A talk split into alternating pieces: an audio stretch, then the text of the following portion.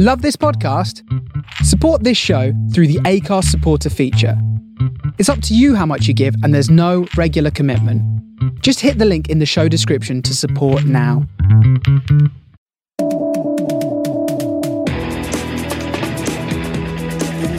This is the Apollo Audio Podcast.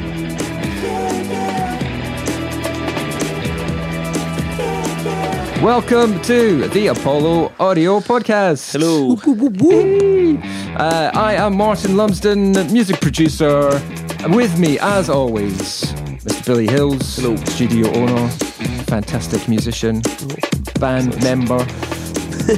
uh, Doesn't sound very good. A band member, band member. I'm, I'm more, than, I'm more than that. I'm a nice songwriter, performer, and of course, Miles Mitchell, the composer extraordinaire. I'll take that. Music producer and band member.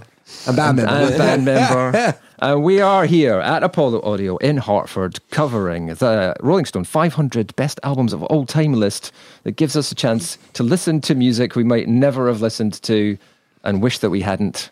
Or music that we've never listened to and go, wow, why have I never heard that before? Two albums every week. This week, uh, we had one from the late sixties and one from the early nineties, or early mid-nineties, I guess. Jefferson Airplane, Surrealistic Pillow, and T L C's Crazy Sexy Cool. Uh, how are we doing, guys? Good to be back. Good. Welcome yeah. along. Been a busy old couple of weeks, isn't it? Yeah, things things get busy, yeah. Yeah. but productive and good things coming out. Yes. Good, I, I, yeah. It's fantastic. How did you enjoy the uh, albums this week, this week, guys? As a ge- Just as a general thing? Mm. Mm. I yeah. actually... I d- be interesting yeah, I d- to get into it. Yeah, I did. It's probably I, my, my favourite uh, decade and my least favourite decade. Really, ah, isn't it? I knew you'd say that on the, well, on, on the Jefferson. You claimed the seventies was your least favourite, so you keep changing. Oh, that! Oh, I think there's like a ten-year period where like sixty-five and seventy-five. Yeah. Fair enough. Hey, before we get going, though, I've got feedback.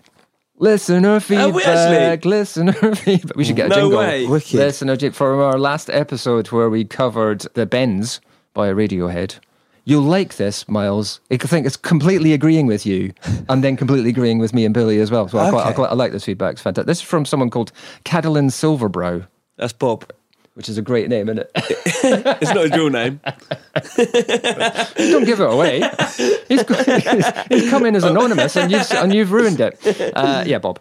Um, he said, this is an easy one. Pablo Honey was widely condemned as Nirvana Light. That was uh, Radiohead's first album. Creep, regardless of the instrumental section having been blatantly plagiarised from The Air That I Breathe by The Hollies, was a brilliant classic and timeless song, but the only one that anyone remembers from their first album. True. The negative reaction to the album almost destroyed the band, and their efforts to create a second album that would satisfy their critics and themselves came close to finishing them off. The Bends was only finished because the producer took the master tapes away and mixed them without the band's involvement, but the result was one of the greatest albums of all time. Wow. So, there you go, yeah, I see what you mean. And then he also says, Oasis, on the other hand, are a master of sounding like Slade. So thanks for that, Catelyn.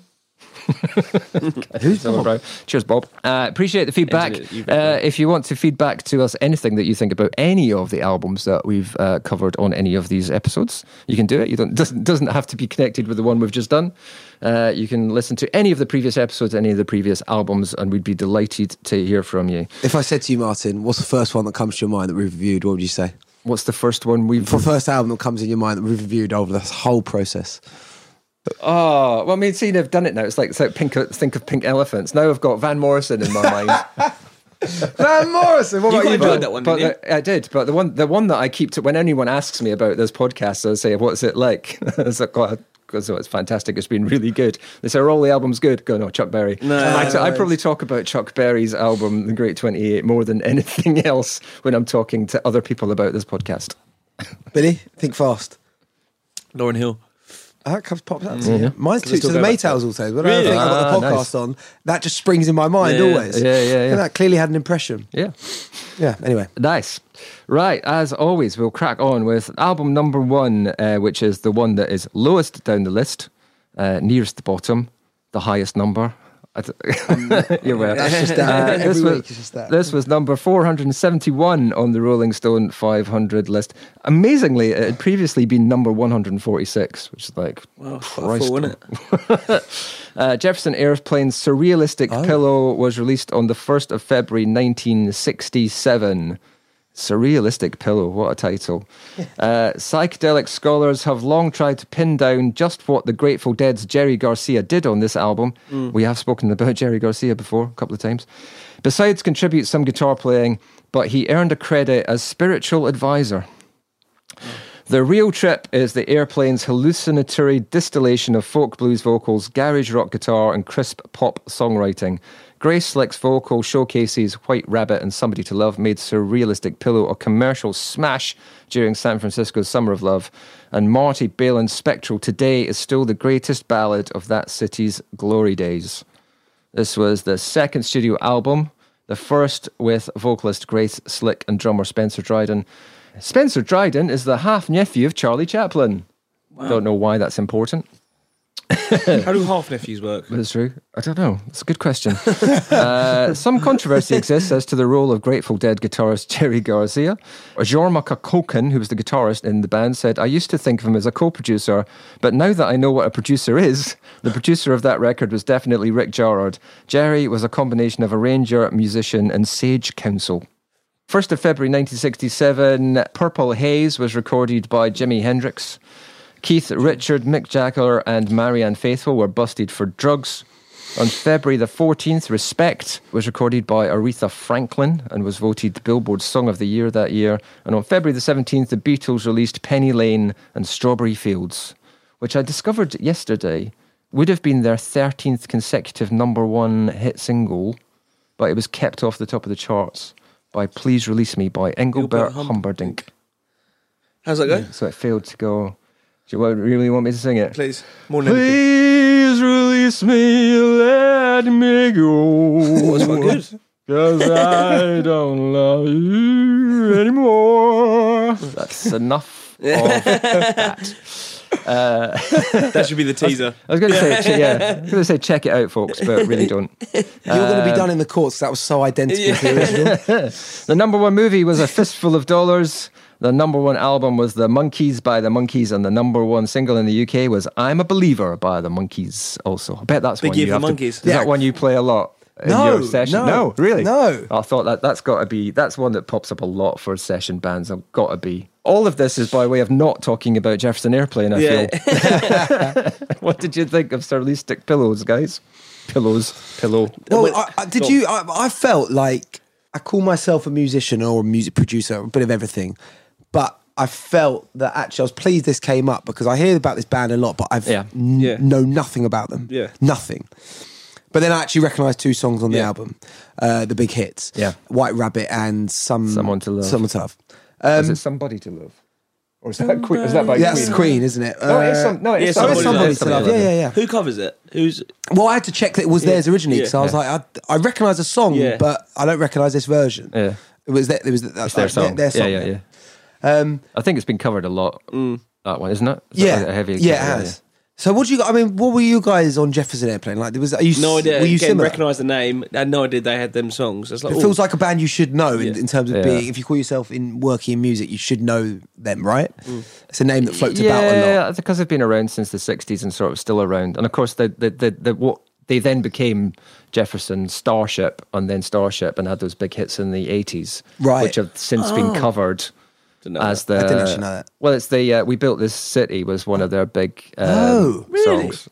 Uh, so if you asked me who sung that song, I We Built This no City on, on Rock and Roll, which has then become the We Built This City on Sausage Rolls, which yes. of course has been a huge oh. hit. And really, and, and, and, and, yeah. and really, they built this this city on psychedelic folk, yeah. Yeah. weird music. And, uh, Nothing's Going to Stop Us Now, which was a big hit in the eighties. Is that them? Which I think from the movie Mannequin. I think that was became a big hit. We can build no, this dream together. Yeah, yeah, yeah. Not that one. That's, oh, right. that's, but that's all later. That's Starship, Jefferson Starship. So that's different members? Which was, I think, yeah, I think it's still Grace Slick uh, singing. Is there a Jeff in the band? Jeffers, Jeffy, Jeffers' son. Yeah. His name's Jeffer, and this is his son. Were you guys no, getting fair? So. so so so So Billy and I were in were green. Were you? Were you? Had you heard much then, Martin? Really? Of of? I was aware of of that. Um, somebody to to yeah. love, because it's a well known song, and White Rabbit is the other one. The, that, yeah, that, yeah, yeah. And it's one of those songs that's evocative of an era, isn't it? If you want to kind of, if you want to use it in a movie or a T V show or something, and say what what time period are we in, and is this to do with like drugs and psychedelics and all that kind of stuff? You put White Rabbit on the soundtrack, and people are like, yeah. oh yeah, I know where you are. I know yeah. where I know where I'm supposed to be now. Yeah. Yeah. So I didn't. So I was going in quite sort of green on it, but it was, for me, it was quite psychedelic, and and and I knew Billy would hate it because it was uh, that how I had that whole folky mm. rock yeah. sort of sixties vibe.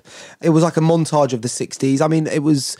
I think that they were the overriding genres, and there was a few other sort of subgenres, but it explored different things. Yeah, there was that real sort of acoustic guitar uh, track that I think he was playing with. What do you call those things? Slide. Slide, which was quite cool. Mm. So, so I thought it was an original album. But I found it quite depressing.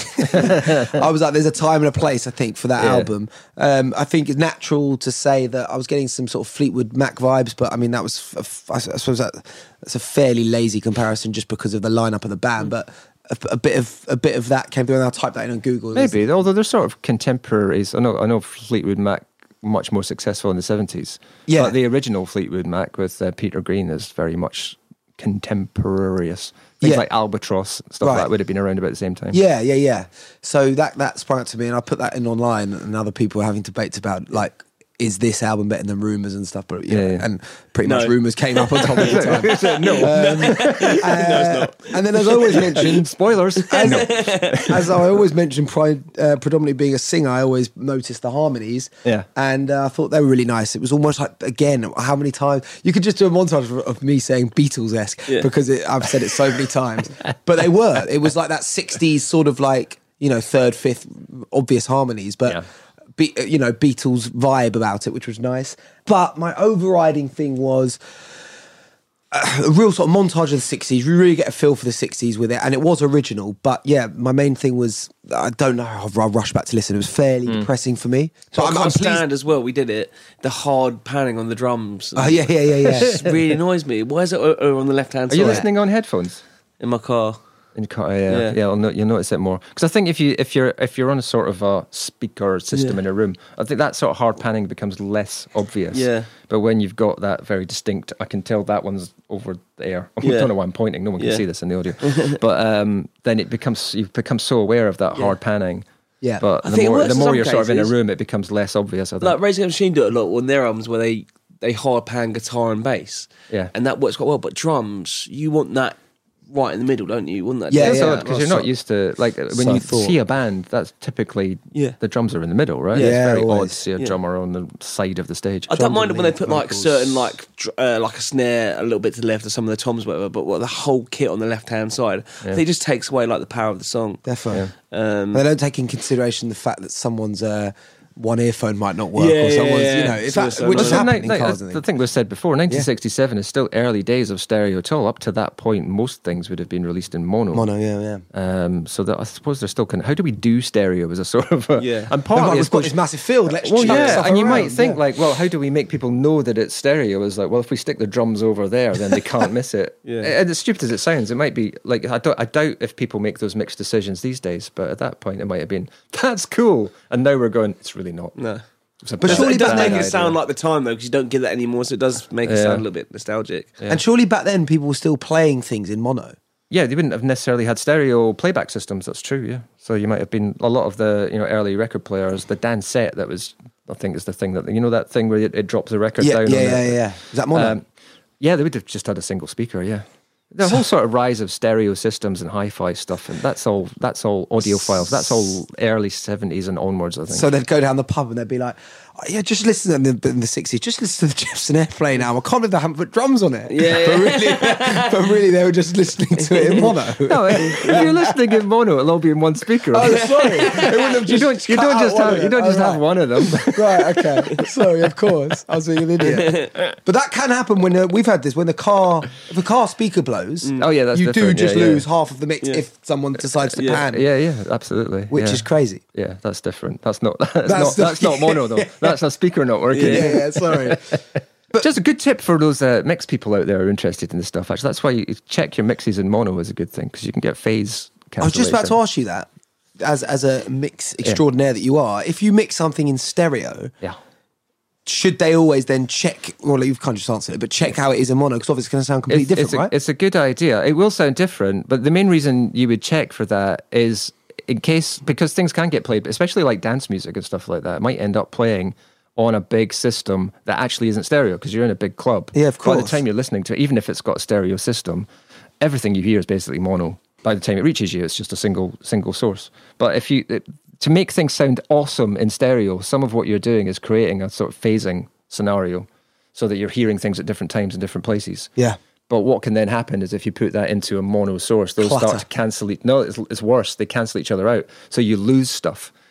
Uh, you get a little bit of clutter, but you actually, you might end up going, I've got these massive stereo panned guitars that sound awesome, and you stick them in stereo and they disappear completely. Wow. Because they cancel What's the each other out. That? How but do they actually cancel each other out? The science is the energy of waveforms, basically. So if you have a waveform going up and a waveform going down, if they're going up at the same time, you double the energy that they're, so it gets louder. Yeah. But if one's going up and one's going down at exactly the same time by the same amount, then you get a zero. If you ever play, and yeah, you can course. test this. But they have to be the same thing, don't they? They have to be like to, the same to completely To completely cancel, yeah. they have to be. But you can get but a bit get of cancellation of each, yeah. even just by, you know, being it's slight, slightly out at the same, same time. Thing. Yeah. But any waveform that's, if one's going up and one's going down, they'll start to cancel each other out. So some of that, you get like phasing is a like an effect that you might yeah. want to put right on something. You know, there's a phaser on a guitar. That's yeah. basically cr- a, a phaser pedal is basically doing that f- to create an effect. Yeah. But the point of mixing, just checking your mixes in mono, is to go just to make sure that you've not got this incredible sound that you've created, and then it all just disappears if you stick it in mono. So it will sound different, but you just want to make sure you don't lose the whole. Is there a way to avoid it? Song. Uh, yeah, check your mix in mono, yeah. and uh, and also don't don't phase your guitar. So make sure that your polarity on your waveforms are the same. You can prove this if you're ever recording a single source like a one electric guitar or a vocal, and you think that can't be true. If you the, take the thing that you've recorded, duplicate it onto another track, and then flip it, so put like a, a phase reverse thing on it and play it back, you'll hear absolutely nothing. Really, like, literally.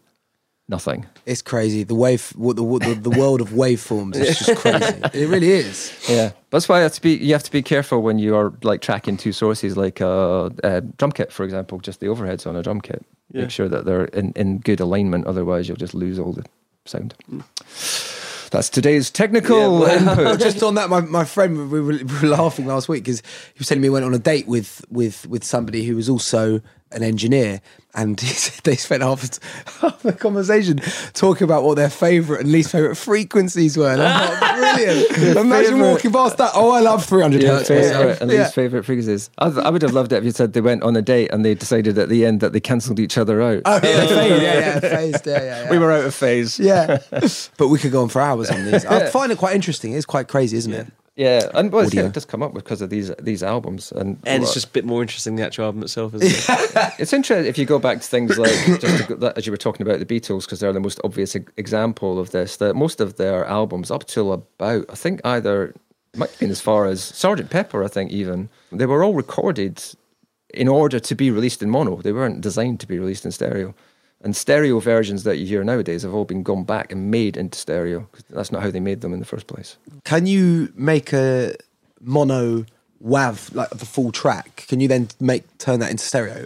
Yeah, you can. But but really, they'd w- want to go back into the mix then and then mix it in stereo, yeah, right? I mean, I think that's one of the... when uh, what's his name? Giles Martin, George Martin's son, who's right. done a lot of those mixes. They've gone back to the original source tracks yeah. so that they can completely remix them into... stereo. And in some cases they've taken, because you know they used to do like we, we we only had four tracks that they were recording onto, so yeah. they would like record parts and then bounce them down yeah, yeah. onto a track and then record on the spare tracks again. So in the end master there wouldn't be a thing that had the guitar part and the vocal and another guitar part. They would all be on one thing. So in some cases they've had to go back to those and scientifically separate them again in order that they can remaster wow. them. Uh, so trying to isolate an instrument from a that had several instruments on it and isolate one of them and create a track from that and then do the same again on the other parts. It's amazing what they've achieved with it, really. Do you think, like, let's take Beatles for example, sorry, and then we'll come back to the albums, but do you think they, do you think those projects are still somewhere, someone has them still on, you know, they would have been on tape, wouldn't they? Do you think they're... Or the original Beatles yeah. stuff and all those original... Well, yeah, yeah. any band back from oh, there. Oh, yeah, yeah, absolutely, absolutely. Where are they?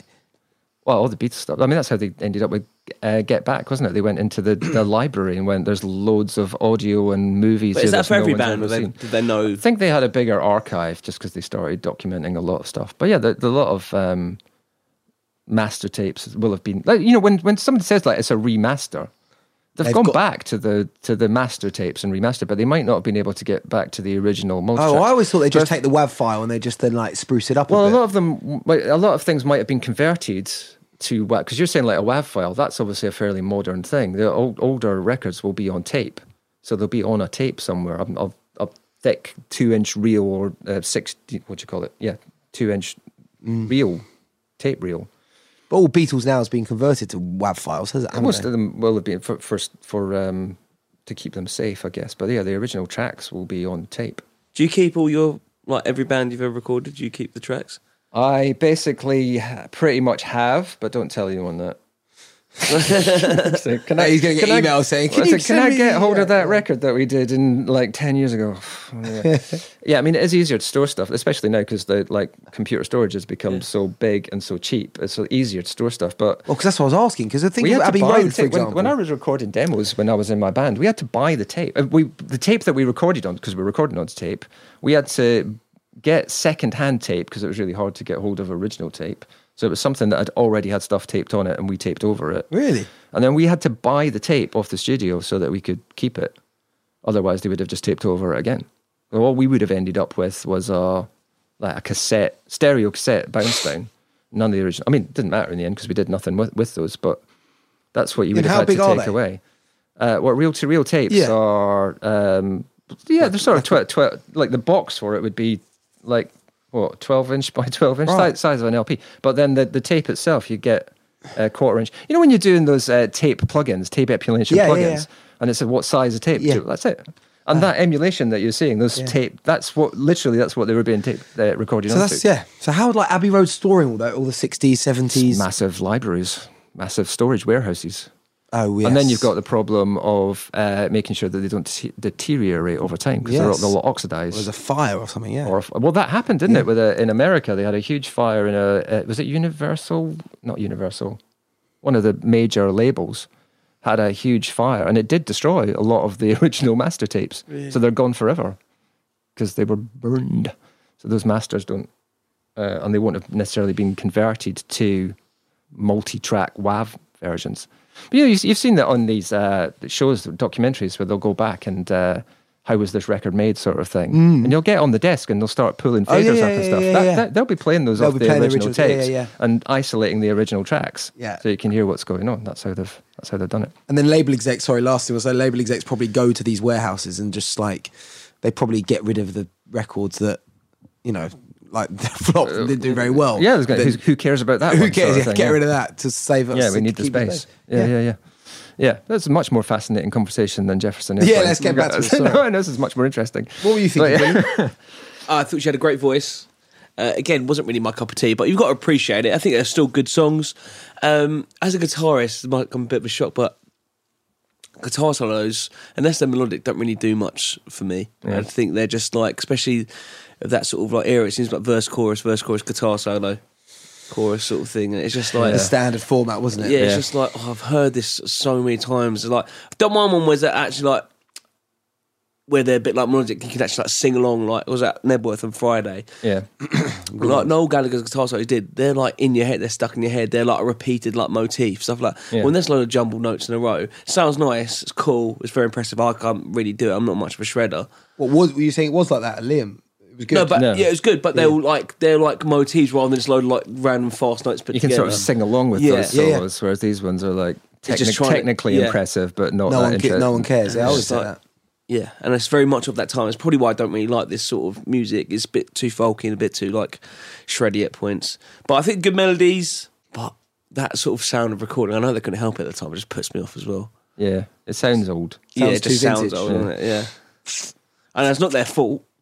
It's not their fault, no. But it's interesting that I think there are albums from that period that don't sound yeah, that way, that yeah. you kind of think, yeah, it sounds a bit more like clean, really recorded yeah. in the sixties. Like, I can't believe that was that uh, Respect song, didn't realise it was that old. Yeah, yeah. Because that's recorded and made, and you see that on, yeah. here on the radio all the time. Yeah, that's a good point. Yeah. Because sometimes they sound like they, yeah, it could be in a era far more modern. Yeah. It sounds a bit more, it's always like warmer and cleaner. Yeah. And actually, mm. to me, sounds more like more of a stereo pan. Yeah. But these, I guess, well, these sound quite back like, to what we just you know. said, you, you might find that some of the the reason that we think that is because the the versions that we're hearing now are mm. remastered versions. Mm. Right, yeah, yeah. And probably, yeah. unfortunately, for the likes of this album from Jefferson Airplane, nobody's kind of running down to the warehouse to go, we have to remaster this to make it sound Saying great that, though, on, and in a modern context. Yeah. Somebody to Love, there was two versions on there, weren't there? There was a mono version and a stereo version. They're yeah, you can get that on it. the uh, on the um, on the streaming mm. version. Yeah. Oh, did you listen yeah. to both? Yeah. And did they listen sound completely different? I think I listened to it in um, shuffle, so I couldn't really. Which one's which? I don't yeah. know. Is this the, is this the mono one or the stereo one? I don't know. Yeah, that'd be interesting to hear. Yeah. yeah. So you so you weren't a massive fan, no? No, it's is what it is for that sort of music. It wasn't bad, but it doesn't really tip my boxes. Were you like me though? Were you happy that you now? Have, I, I know who they are now, and I'm I, the exactly. hits they had. Great songs, mm. and there was, I don't think there was any bad songs on there, but it's just not my cup of tea. Yeah, yeah, yeah. Martin, yeah. I thought I would hate it, and I didn't, and that's and that's sort of damning with faint praise, I suppose. But I wasn't looking forward to listening to it. No, and uh, first song didn't really inspire me, but actually, once yeah. it sort of got going, it's like, you know what, this is all right. It's better than I thought, and then it became even better than oh, it's better than I thought. It's like, yeah, I'm, I wouldn't say I love this. But I'm not, I'm not kind of annoyed or angry that I'm having to listen mm. to it. It's quite interesting. And like I said, those songs do stick out. You go, yeah, I'm familiar with this one. As we've spoken a, a lot before, is it easier to listen to stuff you already know? Because it's got that familiarity yeah, yeah, anyway. Yeah. So, yeah, I, I, I say it was not kind of, you know, this is number four hundred something. What is it? Quite low down the list, isn't it? four hundred seventy-one. So you wouldn't kind of, again, as we've said before, you feel that like I wouldn't be surprised if they did this list in ten years' time that it's kind of slipped out, gone. It's um, very of its time, wasn't it? Yeah, it feels that way, and it feels like it's a generation that's maybe, you know, currently still remembering the sixties. That again, sort of ten years' time, they're not they're not going to be asked because mm. they're not here to ask anymore. Mm. Maybe that's sad, but uh, I don't know. It was yeah, it was it was okay, and I liked it more than I expected to, and I, I think that. What you've said about, I'm sort of glad I've now listened to this because I know a bit more about what this is all about, and that they're not just Somebody to Love and White Rabbit, that there's more going on. That now I know that there's more going on. Yeah. Uh, one thing that surprised me, that was kind of, you know, we talked about the two songs that I already recognised. Yeah. There was another track that I recognised. And I was like, I can't, th- where the hell have I heard this? Cool. It sounded really Which familiar. One? There's an, like a uh, uh, track towards the end that's just an acoustic guitar yeah, um, yeah, yeah. instrumental. Yeah, I recognise that as well. It's the called one with the Embryonic slide. Journey. Yeah. Mm. I had to look this up. It was used in the film Purple Haze. I wouldn't have seen that. But what else? But then, I, also in the movie The Rookie, apparently, don't know that one, also in a U K television commercial for Norwich Union. It's like, no, that, I, that, I recognise this as well. Thought, is that yeah. why I know it? It's like, it can't be no. from any of those because that doesn't make any sense. It was used right at the end of the final episode of Friends. Was it? That's where we'd know it from because mm-hmm. I really recognised it as well. Yeah, I thought, what is this? Where have I heard it before? That's what it was. Yeah. Oh, wow. Did you recognise it as well? Yeah, the one with the slide. So. I was like, what is that? Yeah, it's Friends where when it pans back to the uh, yeah, it, with the it's flat. Basic, and it's, it's basically it's the, like la- the last music that you yeah, hear yeah. in Friends. And they put that, their keys down. That track, yeah. And there's that great last gag where they go, "Let's go for a coffee." And then Charlie goes, where? The final gag of uh, Friends. Yeah, so I thought that was uh, so I thought that was cool. Uh, should we give it? A sc- should we give it a score? You start. Shall we I give this a go- score? You're going to be the top one, Martin. Uh, I, yeah, I'm going to go for a two. I think. It's all right. I don't care enough to kind of say. I mean, so they go, okay, it's worth. Is it worth a listen? Yeah, not really. No, just, just it's okay if you like the sort of thing. If you like. Uh, You know, as we've said, if you're into that period and you're interested, you like that sort of music, yeah, I think you're gonna. I think you're gonna like this if you already like that kind of stuff. If you, yeah, no, I'm not even good. Yeah, I'm just gonna go two. Why am I justifying it? Two. I've got to agree. It's all right. It wasn't amazing. Wasn't bad. So it's just, just yeah, two. I was in between. Yeah, so two as well. Yeah, I was in between two and three. I'll go. I'll go two to give it a full full house. Full house of twos. Uh, six. Ooh, score good, for the Jefferson Airplane. Well, well Jefferson. I said it kind of, you know, it's it's interesting. It's like that puts it near the bottom of our list, and it's near the bottom of their list. So you feel, well, we're not really disagreeing, but also we're sort of also saying this would never make, if we were making a list of five hundred albums, this probably wouldn't be on it. But. Yeah. um, so there you go. Well, that was Jefferson Airplane.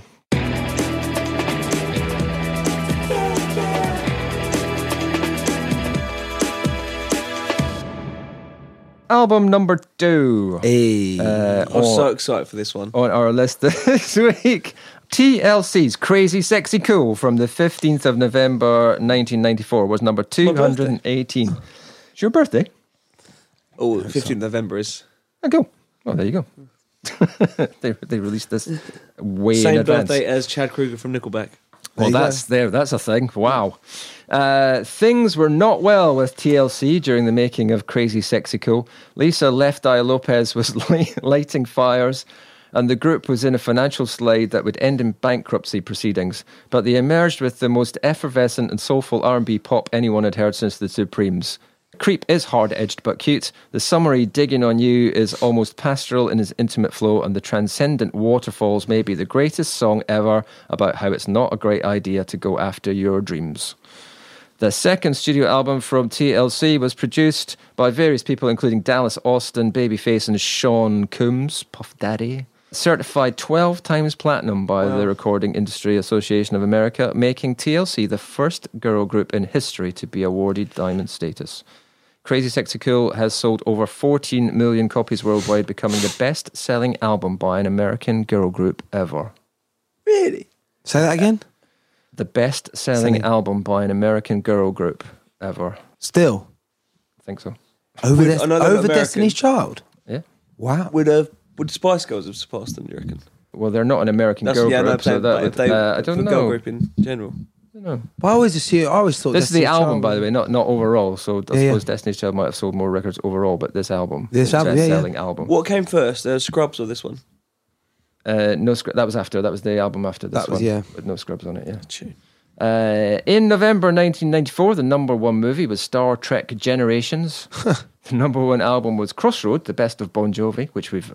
We've had before, and also the number one single was "Baby Come Back" by Pat O'Banton, what which tune. We've mentioned before. Baby Come so Back. This came out at the same time, roughly the same time as sing that uh, Tom Petty it. album. uh, I don't know. There's so many "Baby Come Backs." How does that go? Is it "Baby Come Back"? It's not that, is it? Baby Come Back. Baby Come Back. That was Eddie Grant, you I think. Can give it or was that cover? I don't know. Me. Yeah. Christ, I don't know. Baby uh, Come Back probably yeah, the most. This t- this is, so this is around the same time as the Wildflowers album by Tom Petty. Uh, just to put it in a sort of context of other albums we've done. On November the eleventh, Bill Gates buys Leonardo da Vinci's Codex for thirty-one million dollars. Hmm. Yeah, pocket money. Uh, on November the thirteenth, title contenders Michael Schumacher and Damon Hill collided on lap thirty-five of the season-ending Australian Grand Prix, meaning Schumacher won his first Formula One World Drivers' Championship by one point. He crashed. November nineteen ninety-four, this is Crazy Sexy Cool by T L C. Sorry, I shouldn't have done that. Yeah, as I said, I was so excited to like go listen to it. It's probably my favourite era. I love that R and B from that the nineties and stuff yeah. like that. And Waterfalls is possibly my favourite song. And I would just wish more of the album was like that. Because every other song's an interlude. Why? They're all terrible. It's a hip hop album. Of course, know, it's got to be interludes. Just, you don't need any of them and be such a better album. How many times with that joke about shitting? I mean, yeah. how how many times do you have to hear that before it's really just, oh, yeah. Christ, stop. I know. Who, who, who's the label guy that thought, oh, this is a good idea? Keep going. But um, the ones that I enjoyed were the ones that had, like, Waterfalls were, like, more like real instruments. The one that were more, like, keys-based and the sort of, like... the sound of the time, it sounded like, you know, like Game Boy music where you've got it on pause, and it just that sort of like Japanese sort of stuff in the background where I know sort of like the Nintendo music. It's like, what is this? You can come up with such better beats than this keyboard sound you're playing. Oh, this album sounds like a Game Boy on pause. Yeah, it is does. A, literally. Is a great. Uh, like, um, I like that. Yeah, I just wish it was more like Waterfalls. I think the melodies on that, the bass line on that is just unbelievable, mm. and I think that song stands this time. That's probably why it's got fourteen million. I don't think many of the other tracks on there stand up to that sort of stuff. There is some really yeah. like earwormy ones. I forget, I forget the names of the ones. Singles oh, were Digging It. Digging It was good. Um, was this a Red Something? Uh, Creep was another single, obviously. Yeah. And, uh, um, I was just a little bit disappointed. with the overall instrumental, and I can't really like identify their voices. Like they they sing a, together a lot of the time. Yeah, yeah they all, all they all sing lead as well. Yeah, which is quite uh, yeah. which is quite rare for a yeah. girl girl group. Yeah, and I wanted more. Part of my favourite song of Waterfalls is where Left Eye does the rap bit. Yeah, and I wanted more of that. It's hard in with that on there. That came later, I think, the rapping, yeah. didn't it? I just I wanted think. more on there. It's definitely her yeah. sort of input. I think yeah. she mainly wrote that one, yeah. I think. Oh, really? Uh, there were sort of issues as to how they were putting this together. I think there were times when she couldn't be there because she was she was in court. Doing it up on arson charges. Didn't she set fire to her boyfriend's house and burn it? Oh, I that think, wasn't a joke? She, no, no, she, no, she was. She was. Uh, I think she. I don't know if she was Left convicted. Eye. Lisa Left Eye Lopez. I think. To, to. I think the story was. I might have this slightly all the details of the song, but I think to kind of get back at her boyfriend because she was annoyed with him for some reason, she set fire to his trainers. Yeah. Uh, and accidentally burnt the house down. Oh no. So she was the crazy one. Yeah. And was then and sort was of uh, cool arson. One. But there was a whole lot of stuff going on. Is she about like boss eyed or something? What's up with her left eye? No, that was, uh, it, it was just, I think, it's all just the sort of nickname thing. And I think because she wore an eye patch. There was, uh, I think in their earlier incarnation on their first album, it was even like she would stick a like a condom wrapper over her eye. Nice. As you do. But I don't think she would do anything wrong with her eyesight. I don't think that's why. Although Chile was hot. Yeah. But I don't think that's why.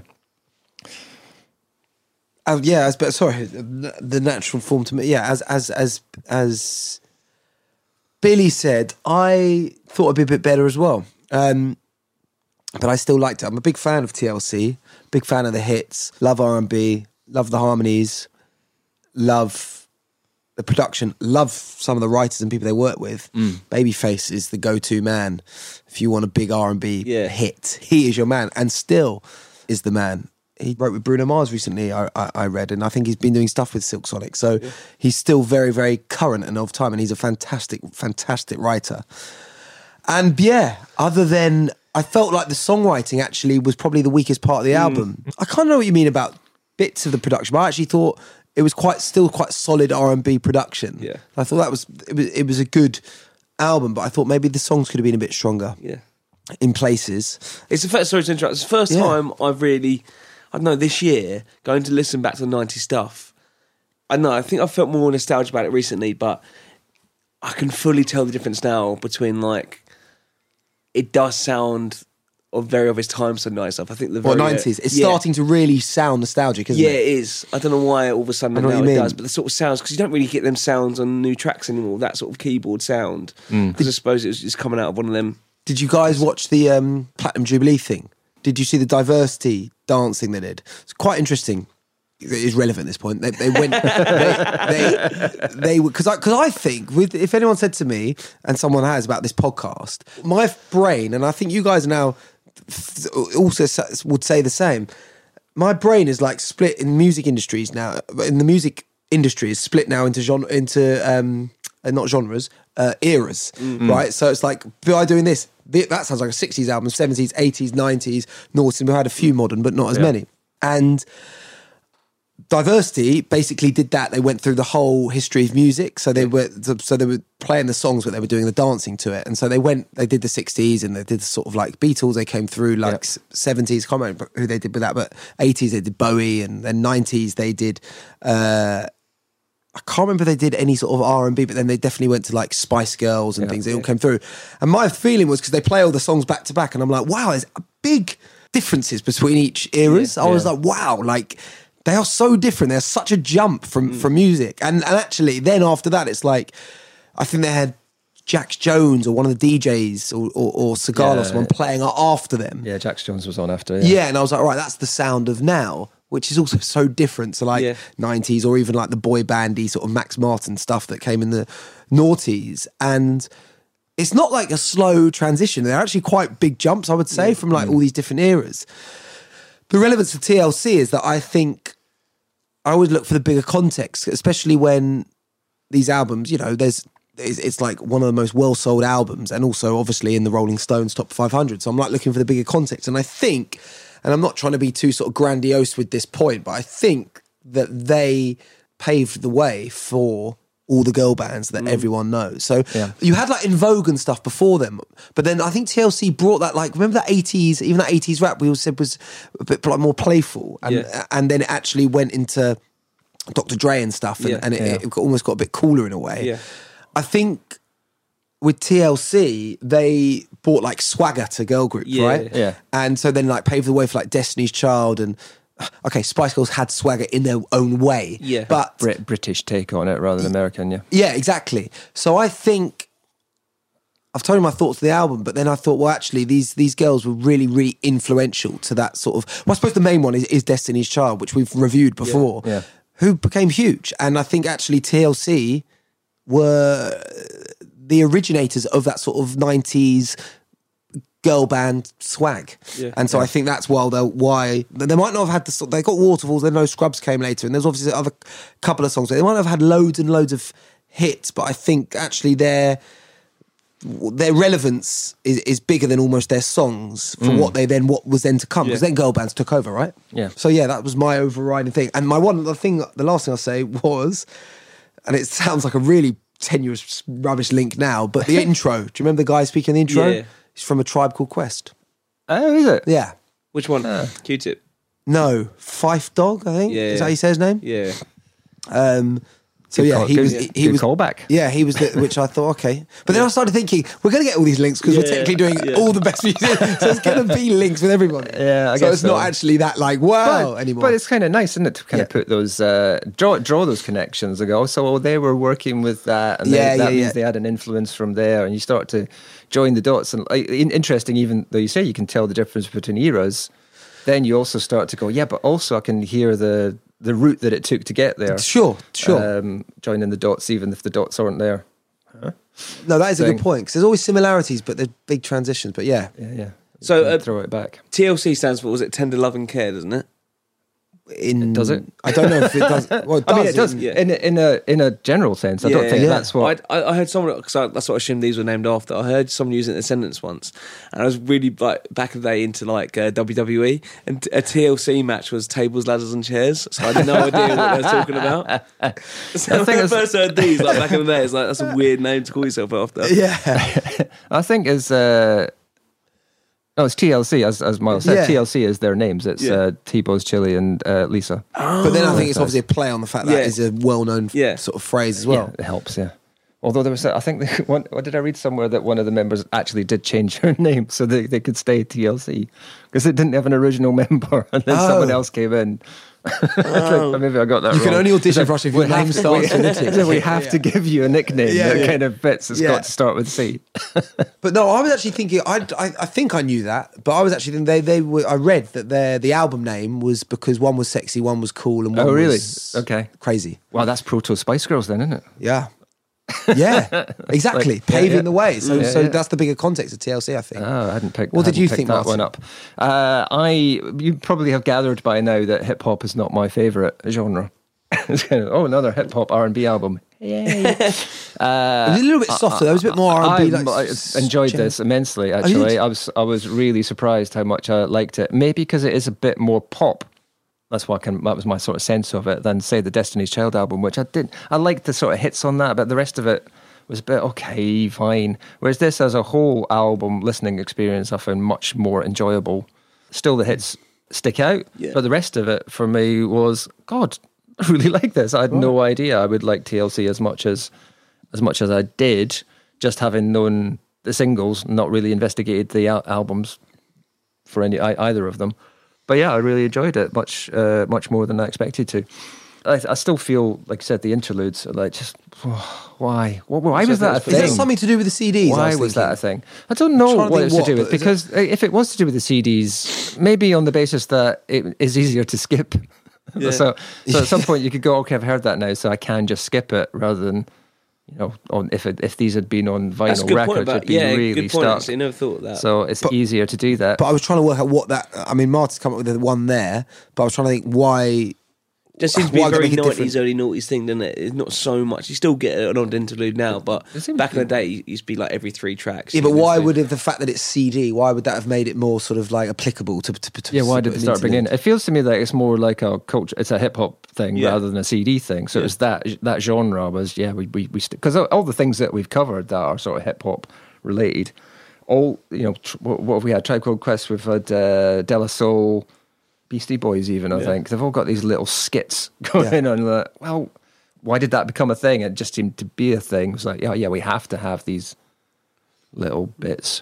I think they're maybe dying off, maybe because you can skip and the streaming age, or yeah. someone else saying people that, kind of, do, the, the, people, the streaming age has killed the skit because they won't do it in between tracks. People still do like intro, of like... Kind of interlude, like, I think. In, uh, yeah, and like, like a, and like a musical bit where maybe there's no vocals and it's yeah. more of a sort of piece. A little you know? musical bit, I get, but it's these kind of gags. Yeah, it's the gag. I think you get less and less gags really now. Quickly yeah, as well. It's kind of Eminem know, how- used to do some weird ones. Like I remember there's one. I think it might be on Relapse, something like that, where someone's just getting killed in a ch- by a chainsaw and stuff like that. Like it's horrible. I don't know why you want to listen to it. Is it tr- yeah, yeah, I don't know. But no, I really enjoyed it. Miles, what was the cover on this album? Cover? Whoa, I can't believe this passed you by. Oh, yeah. You're such a big fan as well. Go on, yeah. If I'll... I Was Your Girlfriend from Go- Sign of the Times, Prince. Oh. Track eleven on this, a couple after after uh, Waterfalls, this... I think, was, uh, yeah, if I, if I Was Your Girlfriend, which is written by Prince. Oh. And was the cover on this album. I, I didn't even I thought, know. I, I thought you'd have spotted pen, that straight away. The penny, penny it's, didn't it's, even drop. It's quite a faithful cover as well. It's not massively reinterpreted. Is it the, not? The biggest difference is they don't change any of the lyrics, so they are still singing If I Was Your Girlfriend as being girls rather than oh, Prince singing it. And I think, did you recognise it off the bat then? Yeah, you? yeah. I was very familiar with that song. So I was like, oh, Prince cover. I didn't expect that. It did get me thinking that there's, there's a cover of Prince from Sign of the Times. Yeah. Which is another album that's on the top five hundred list. So it got me thinking, are there any artists that have got a cover of their song and the original of the song that's on an album in the top five hundred? Good question. Or is Prince still, is he the only one? And I found, I, th- I there may be more, but what, I, so thought, the song, I thought of the a song, couple. The so his, on... his original version is on an album that's in the top five hundred. And then the cover. And their cover is on an album that's in the top that's five hundred. Good question. I thought, I wonder if there's any artists who have managed to achieve, other artists that have managed to achieve that, or is Prince going to be unique? But no, I, th- I think I've discovered at least two other ones that will be on there. We could save that for later if you like, or we could, or we could do it. Right. God knows now. But I thought that was quite cool. There's a Bob Dylan track, All Along the Watchtower, yeah. uh, is on his album John Wesley Harding, which is on this list, and is also was famously covered by Jimi Hendrix. Yeah. And it's on his album Electric Ladyland, which is also on this list. There's also You Make Me Feel Like a Natural Woman, which was written by Carole King and is on her album Tapestry. And it's also uh, famously done by Aretha Franklin on her album Lady Soul. Although with that one, it's not just Ca- um, Carole King. That was actually um, co-credited to, uh, what's his name? Her husband, Jerry Goffin and Jerry Wexler. So maybe just Bob Dylan. I'm sure there's some... There might, there's like, probably more. There's probably more. But yeah. So like quite, even the biggest covers, like... Um, we spoke about this on the, like the other week. Um, like uh, Whitney, yeah. I Will Always Love You. It was yeah. a Dolly Parton, I Dolly Will Always Parton Love original, You. Yeah. Surely they're both. Hallelujah is like the but most. But the, the album, well. There's no album that's got I Will Always Love You, not even by uh, Whitney Houston. Oh, is it not? No, because it was on the th- uh, soundtrack oh, to yeah, The Bodyguard. And there's, oh, yeah, although yeah. it's the biggest selling album of all time, it ain't on this list. Uh, okay. Oh, maybe that is a good question then. Oh, yeah. Come back next I, week. Come I was, I was slightly disappointed that he wasn't unique, but I thought, oh, Prince, that's pretty cool. You'll be the only one who we can say you've got your original and a cover, yeah. and it appears on the on the on the list. But then I, immediately I thought, I bet bloody Bob Dylan has as well. What did we do the other week though when we said, oh, that's such a tune, but we didn't like the we didn't like the band, but they had that big tune that was then covered by someone else. So where it's where we had one recently. Forget it. Possibly. Forget it. There was a big one. We were all talking last week? About, no, like a couple of weeks ago, and we were all talking about how it was such a great tune. Anyway, it will come. That's a good. Uh, we'll think about that for next week. Stephen Thomas Erlewine described the album as a smooth, seductive collection of contemporary soul reminiscent of both Philly Soul and Prince, adding that all the material was consistently strong. So I think he disagreed with you, Billy. In a two thousand fifteen article for Consequence of Sound, music critics Michael Madden and Sheldon Pierce wrote about how the album has impacted artists well into today's era, whose R and B sound has been heavily influenced by strong hip-hop elements.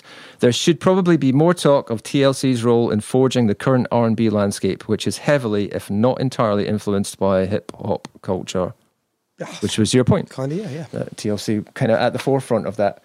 And on the culture. Comparison you made to Destiny's Child, which is a, you know, R and B girl group three years apart. I think that was ninety-seven, the one we did. Uh, a little, little, ninety-nine, I think it was. I agree with you. The overall vibe I actually preferred and production things of this, but I think Destiny's Child just had those, they just had the more hits, didn't they? Mm. They just had the probably the more... Yeah, hit songs on there. Better interludes as well. I think if these had a couple things. Of hit songs, if these had a couple more hit songs, interludes. So if this had like no Scrubs on it and maybe yeah, yeah. like um, a couple of other big hits, yeah. this could be up there with one of the one of the greatest R and B albums yeah. ever. Yeah. But just that's where it, yeah. that's where it fell down for some me. Some of the melodies just let them down, especially in the early tracks, just a bit dry and a bit like ugh. Just mm. some of the songs yeah. weren't strong no. enough. No. Yeah. Yeah, and it might be just one of those things where I go back and listen to it now and go, I don't know why I like this so much. no, no, because I really like it. As well. It can yeah, catch yeah. you in the time. Do you know what I mean? Course, catch you at the right yeah. time, uh, in the right frame of mind. As we've said before, there's there's some of that goes on.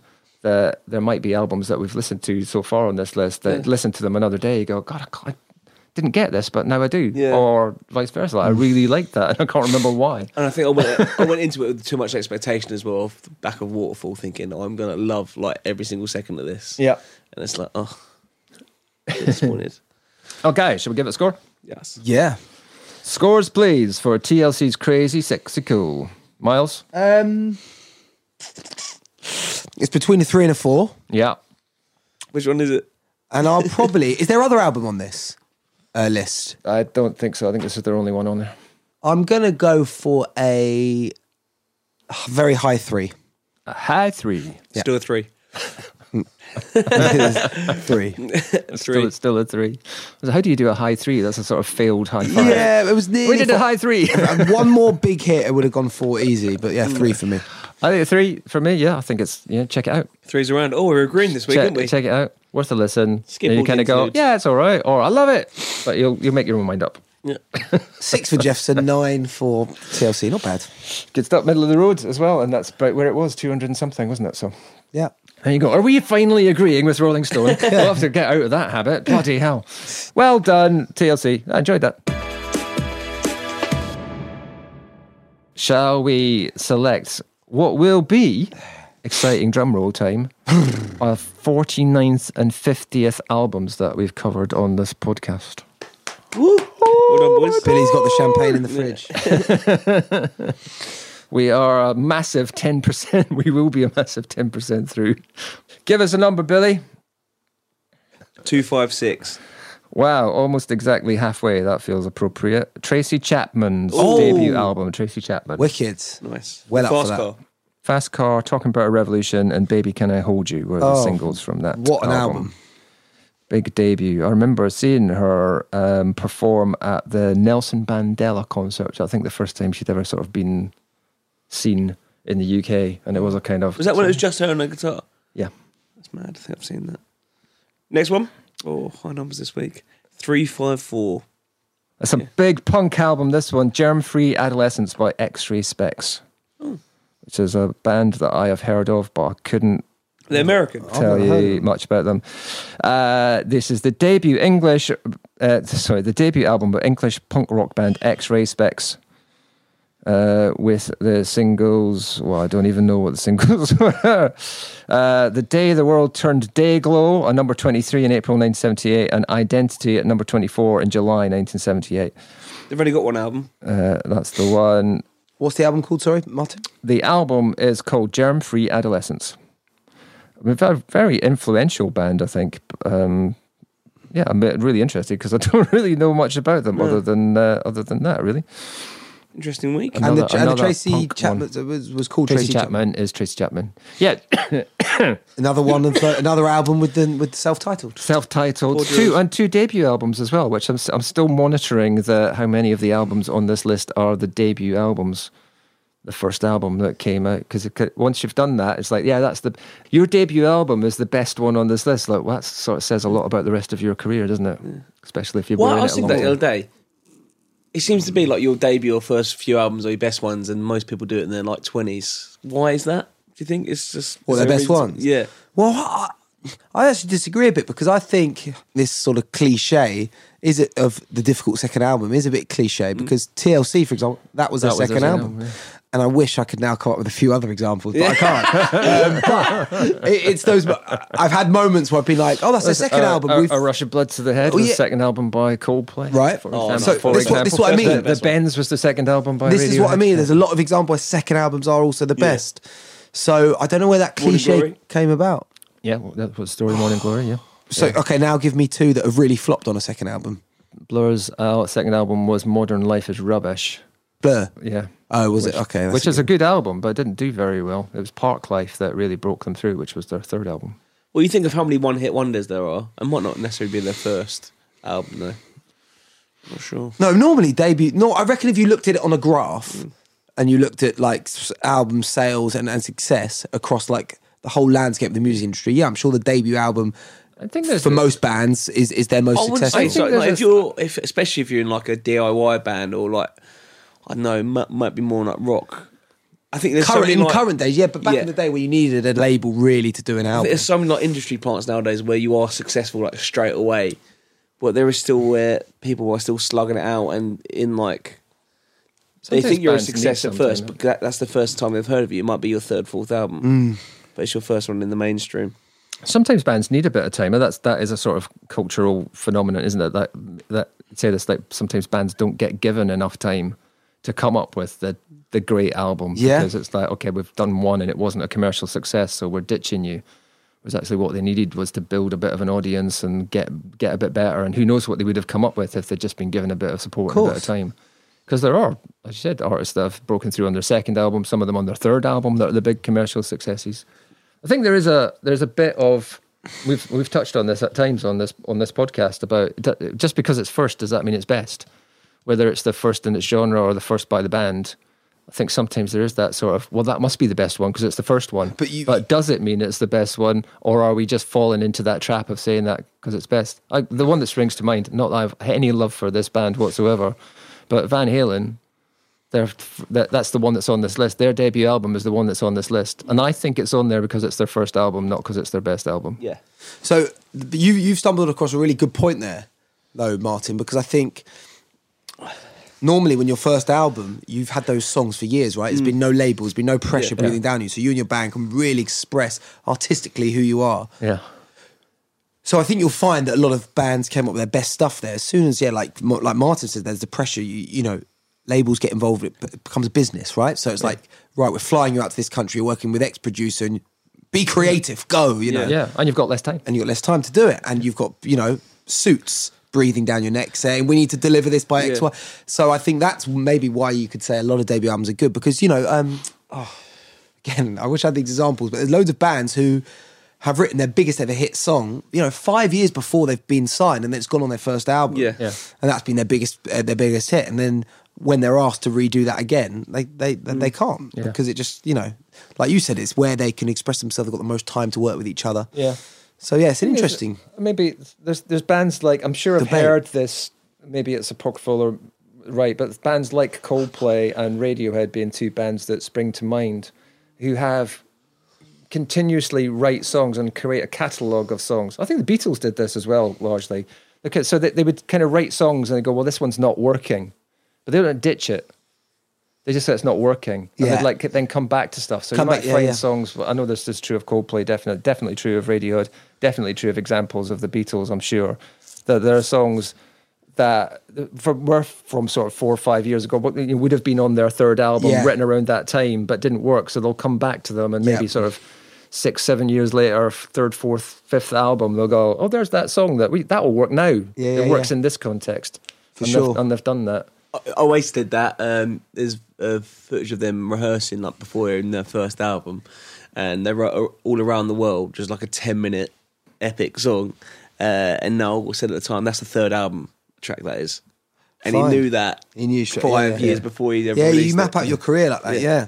But I mean, Mark, Mark, Mark Ronson and Bruno Mars had, had were playing around with Uptown Funk for years before, because he Bruno Mars was on tour, so Mark Ronson just used to fly all around the world, and they'd like work on the bass line or work on the drum, and so it was years. And then, you know, look how this biggest ever, I think it's like one of the biggest ever selling singles. Yeah, yeah. It's got to be. Ever. Yeah, yeah. And it, they just nailed the timing. But they were working on that for ages. Yeah. Yeah. Um, so yeah, it's all, it's strange, isn't it? It's all about timing and just making sure you're... Yeah, just about the different process, but Leonard Cohen, you know, uh, Hallelujah, Leonard yeah. Cohen song, it took years to write that. Right. Same thing. He said, I couldn't, when he hears it, when, I think what he said when he heard about, I don't, the likes of Bob Dylan or whatever would write songs in half an hour, and go like, you know, it's not how I write. It's like, that song took years to write.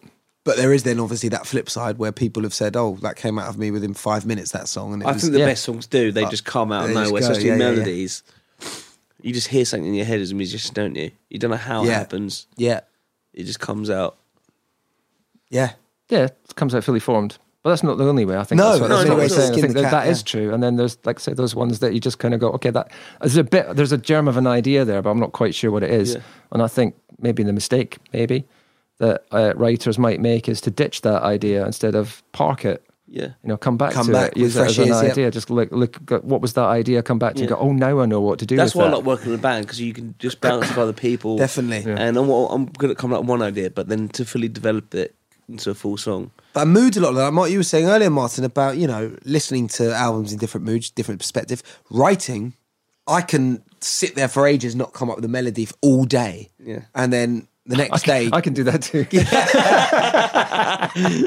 Not the, without even trying. And, and I and I do what, what you were talking about, and I pull up old ideas, and I've just got nothing. And that's where I read something recently saying that's when you know it's just not your day. Just yeah. go and play golf. Go, just yeah, yeah. just leave music. Yeah, yeah. And another day, I'm everything. Well, yeah. so I think everything I think I'm like I'm coming up with amazing yeah. melodies here, there, and there. So it's just all yeah. Music I, is that's what why we all love it, right? It's yeah. also based on sort of emotion and mood, and it's yeah. yeah. That's what I have to do when I'm writing a new song. I have to find the core that fits my mood, otherwise I can't write it. I've got to find that first chord yeah. yeah. that, like, I don't know, rings out the way I'm feeling. Yeah, yeah. Because otherwise yeah. I can't write to it. That's a good point. Yeah. That was a Q and A thing that I was involved with with Johnny Marr, and he was saying, you just, just got to keep writing stuff. That's the way, just keep writing stuff. A lot of it will be rubbish. Yeah. But you've got to kind of write just the keep... rubbish to get the good stuff out as well. Yeah, the Ed Sheeran uh, yeah. analogy was good. Yeah. Think of it like a dirty... Oh, the dirty like tap, yeah, yeah, yeah. Dirty water comes out, and then eventually you'll get some clean water. Yeah, yeah. It might, might, but dirt might still clean, clean, uh, come back in, but you know, it would then run cleaner. So you've got to get all that out of you, which I thought was a good analogy. Yeah. Look at all this bonus material we're giving the listeners. So much. Extra episodes. You are welcome. People of the world. Yeah. We're just twenty-four episodes in, we're just hitting our stride. Yeah. They thought when we stay, came up with the two albums for next week, they were about to stress press next. And then, yeah. no. See, stick with this podcast, folks. It could get better. Pure Give gold. Us another twenty-four episodes. It'll be amazing. Gold content. Brilliant. Thanks, guys. Cheers, Thank Martin. you, Martin. Pleasure. Look forward to uh, discussing those, uh, yeah, two albums next, next week. I've forgotten what they are now. Tracy Chapman X. and X-Ray Specs yep. next time round on the Apollo Audio Podcast. Woo. Thank you, Miles. Thank you, Billy. Thank you. Cheers. Bye. Bye.